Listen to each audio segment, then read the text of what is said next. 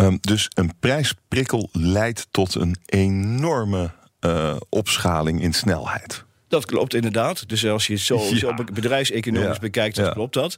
Maar die prijsprikkel, die, die appt natuurlijk wel weer weg. Want als je 12 minuten eh, in plaats van 20 minuten aanrijdtijd hebt... dan heb je ook meer mensen nodig en meer materieel. Dus het is niet, die 8% is niet netto winst natuurlijk. Ehm, kan het nog sneller dan 12 minuten? Het kan nog sneller dan 12 minuten. Dat zijn natuurlijk de, de stand-by locaties, hè, de hotspots die Rijkswaterstaat eh, ook in kaart heeft gebracht. De minister heeft daar gelukkig al eh 20 locaties van ingevuld.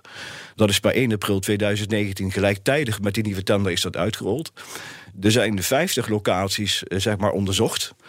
En op dit moment zijn er nog zes locaties waarvan de minister gezegd heeft... nou die wil ik in ieder geval ingevuld hebben, zo snel mogelijk. Zij heeft gezegd dat ze al in september ingevuld zouden zijn. Dat er dus op zes plekken langs cruciale eh, wegen bergers klaar zouden staan om uit te rukken. En dat heeft ze niet gedaan.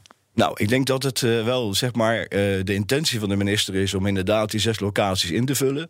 Maar zie het maar even als eh, waar we nu tegenaan lopen met de klimaatdiscussie.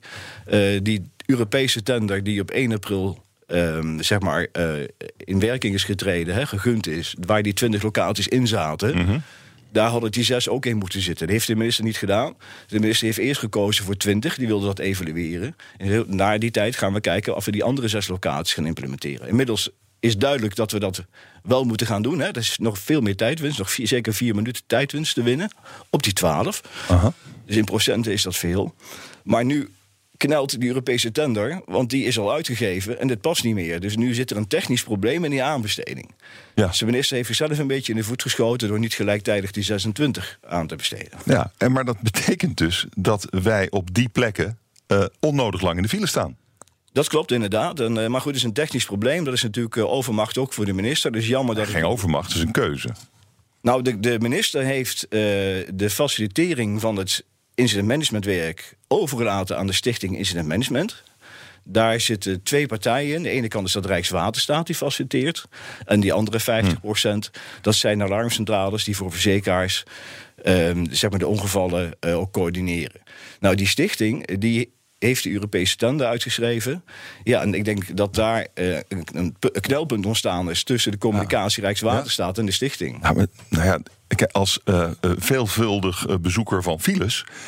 vind ik dat eigenlijk een heel vervelende gedachte. Dat Ja. door een soort, soort onachtzaamheid of bureaucratisch gedoe.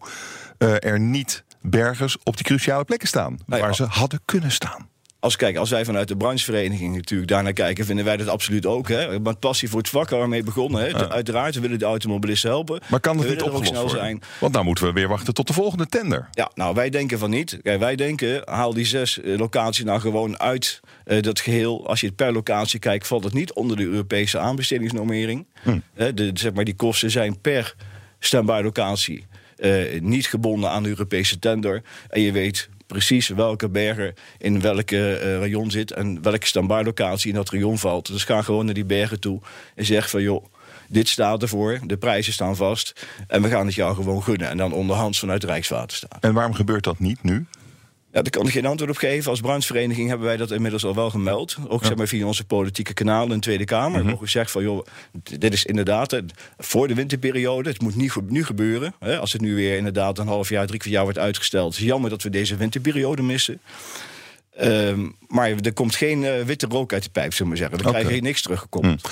Ehm, en welke, over welke zes eh, hotspots hebben we het dan? Nou, het interessante daarvan is dat die, die niet zeg maar, in de Randstad liggen. De eerste keuzes waren eigenlijk van de 20 locaties... zijn er 18 in de Randstad gekozen en twee buiten de Randstad. Die zitten in West-Brabant. En nu gaat men meer naar het midden van het land. Dus rondom Utrecht, eh, Arnhem en Ede. Ja, maar dat zijn de plekken waar de grote files staan. Dat zijn de plekken waar... eh, gisteren is er nog een delegatie geweest vanuit eh, de gemeentes Arnhem...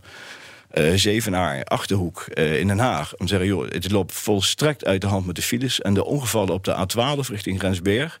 hadden wij ook al aangegeven, hoor, voor drie jaar terug al. Ook aan de minister van, joh, kijk nou niet alleen naar die Randstad. Er wonen ook nog mensen achter Utrecht. En eh, ja, daar is nog niks mee gedaan. En dat, ja, dat loopt nu inderdaad vast. Ja, ik vind dat moeilijk, want als u het straks dan in, in, in acht minuten ter plekke kunt zijn om een auto met pech weg te halen of een ongeluk op te ruimen, dan scheelt dat waanzinnig in files. Ja, dat scheelt inderdaad wel. Heeft u daar getallen over?